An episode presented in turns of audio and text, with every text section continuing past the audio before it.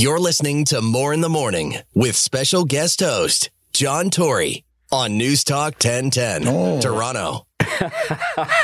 Well, Robert Turner, the disciplinarian, and he is, I was saying, he's kind of my boss. He's Mark Towhey's too, I guess, when we get Mark on, because Mark does a lot of work here.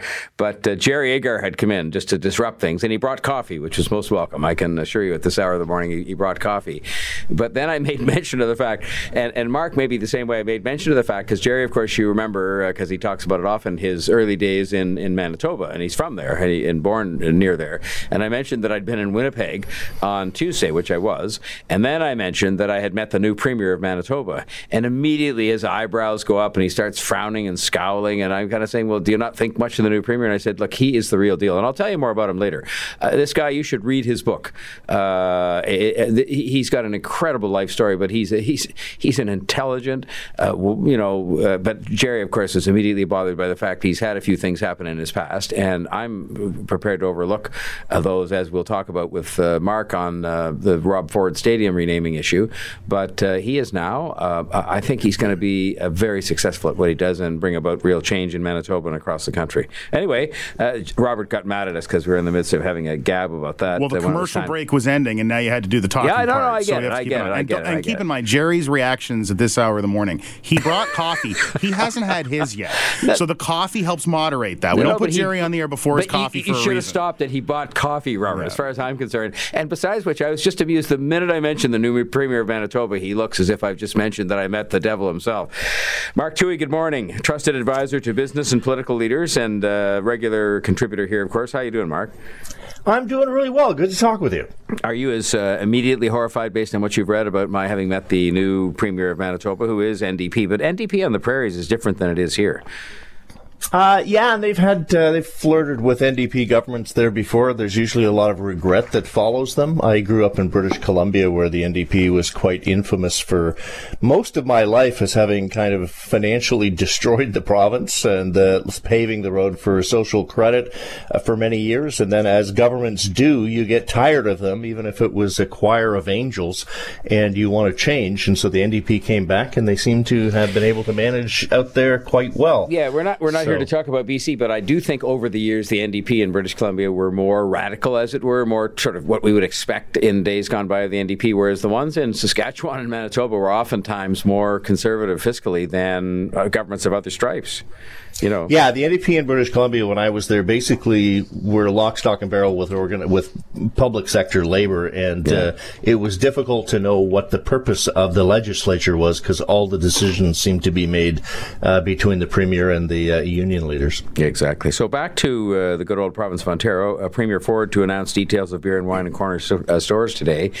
I just think, it'll allow him to tick that off on his list of things that he said he would do during the election, which for any politician, including when I was one, is a very relieving thing to be able to do. But I just think it's sort of no big deal if you add up the fact that we've got it seems a cannabis store in every corner, and the world has not come to an end, except maybe for some of them who aren't doing much business. We've got beer and wine sold in grocery stores and in a lot of those agency stores around the province, so they are convenience stores and people have been used to going there for many years now. And I think you've got maybe a more mature attitude about people drinking and driving and things like kids, which were the fears that go all the way back 30 years. I think this is more about Doug Ford ticking it off on his list, and it will bring about a change than anything else, but not a big deal otherwise. Yeah, I agree with you. I think this is something that the average Ontario resident has shaken their heads over the last decades and wonder why we don't already have this. As I said, I grew up in British Columbia. When I moved to Toronto, my God, I learned something that I hadn't known, which was if you shopped on Sundays, the world would end. If bars were open until 2 a.m. instead of 1 a.m., the earth would come screeching to a halt on its axis. And all of these are things that are done in other provinces all the time. Same with selling beer and wine in corner stores.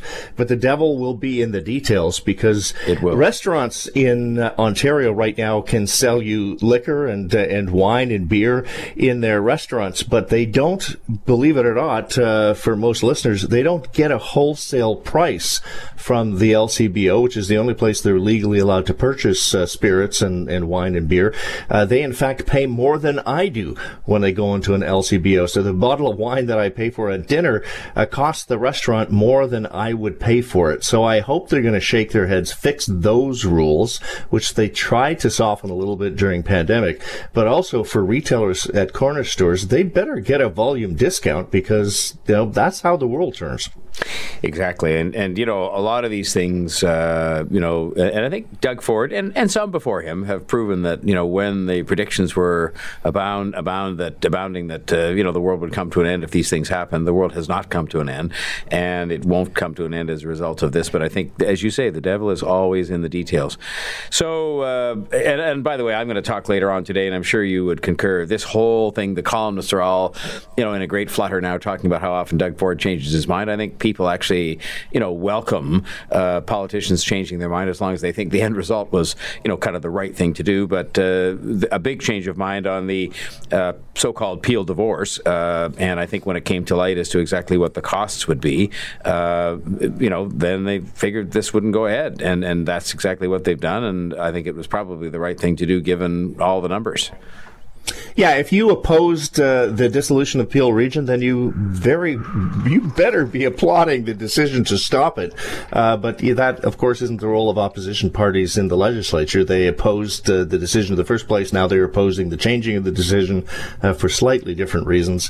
But hey, in the private sector, quite often businesses decide, we're going to try this, and they start moving in that direction. And then as they gather more information, they realize this isn't working out the way we thought it is, so we're going to change direction. It's not how politics is normally done, but when you consider the only thing that they didn't do before making this decision was onerous rounds of so-called public consultation and committee hearings at the legislature, in which neither of case do the average person ever get to have a say, and you never learn anything new. So public consultation, when done by government, is usually pointless.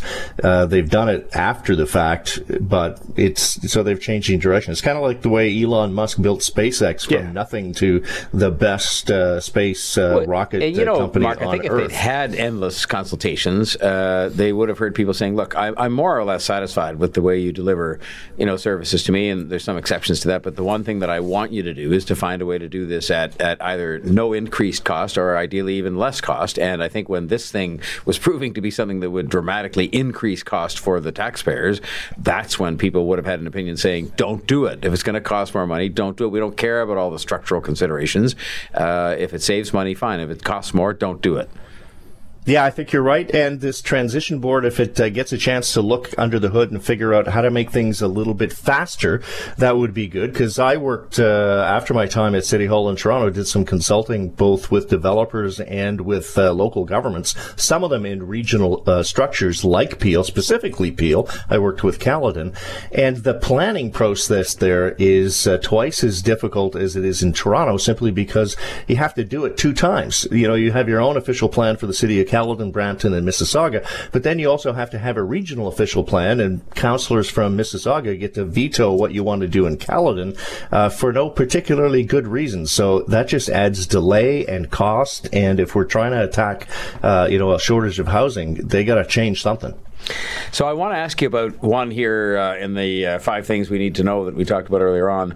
The council yesterday, by a unanimous vote, approved the deal with the province. And here's where I'm going to test your experience down there. And I had, 8 years plus there too. The vote was 24-0.